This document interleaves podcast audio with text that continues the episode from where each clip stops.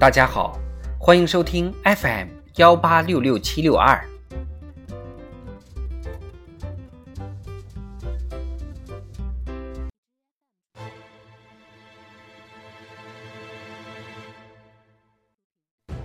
人民论坛：疫情天下无难事。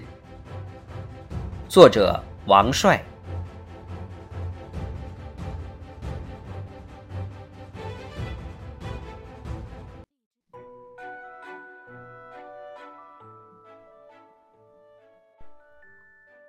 助跑跳高的高度能达到一点五米，原地起跳能轻松摸到篮球框，立定跳远超过三米。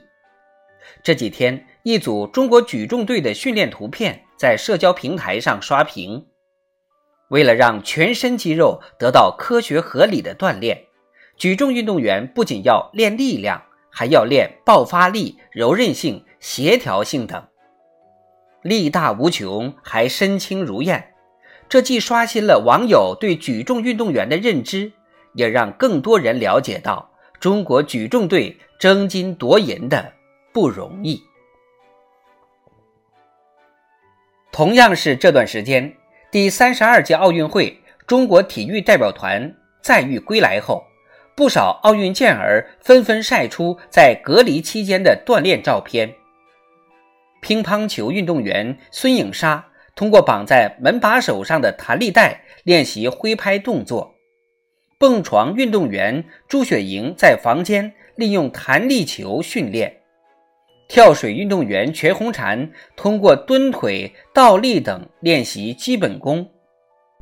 把训练当作一种生活方式，把锻炼融入日常生活，这是对体育的热爱，也是自律的习惯。正是日复一日的刻苦训练，支撑着中国奥运健儿在赛场上取得一个又一个骄人的成绩。疫情天下无难事，所有的一鸣惊人，其实都是厚积薄发。赛场之上，确实有场地适应、状态调整、临场发挥等偶然因素的存在。但倘若没有足够强大的实力，缺少相应的积累和沉淀，又何以把握住宝贵的机会？何谈战胜自己、超越他人？四名中国姑娘在女子四乘二百米自由泳接力决赛中拿下那枚看似不可能的金牌，背后何尝不是刻苦训练而来的强大实力和稳定心态？倘若不是憋着一股劲儿的勤勉备战，中国组合徐诗晓、孙梦雅何以让中国皮划艇选手第三次站上奥运会最高领奖台？训练中流下多少汗水，赛场上就有多坚实的依靠，拼搏就有多大的底气。体育如此，做其他事也同样如此。一分耕耘一分收获，这是朴素但绝不失深刻的道理。李时珍访百川行千里，见药工、樵夫、渔夫等，每试问，呕心沥血二十七年，这才有了巨著《本草纲目》。徐霞客跋涉千山万水，足迹踏遍大半个中国，历时三十四年，才写出了。《徐霞客游记》，屠呦呦提取出挽救无数生命的青蒿素之前，历经三百八十多次实验，一百九十多个样品，不下一番苦功夫、笨功夫，不把基础打牢、打扎实，就难以采撷到成功的果实。敢于自我加压、勤勤勉勉、脚踏实地，才是走向胜利的不二法门。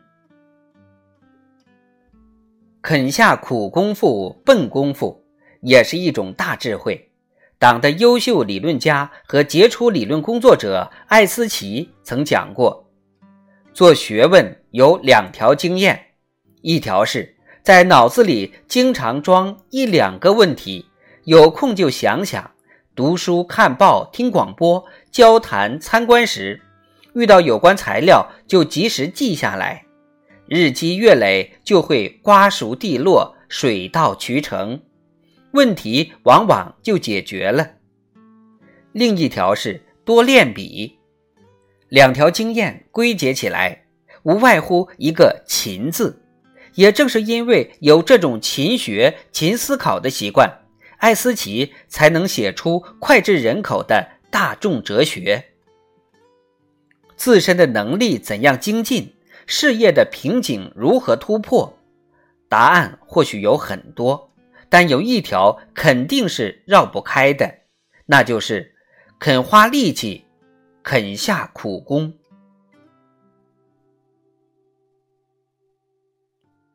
每一次的抵达都意味着新的出发，走下领奖台，一切从零开始。之后的路还要脚踏实地，更坚定地走下去。面对未来，东京奥运会羽毛球女单冠军陈雨菲这样说：“坚持不懈，坚忍不拔，坚定不移，积小胜为大胜，积跬步至千里。”这样的努力必有所得，这样的人生必有所获。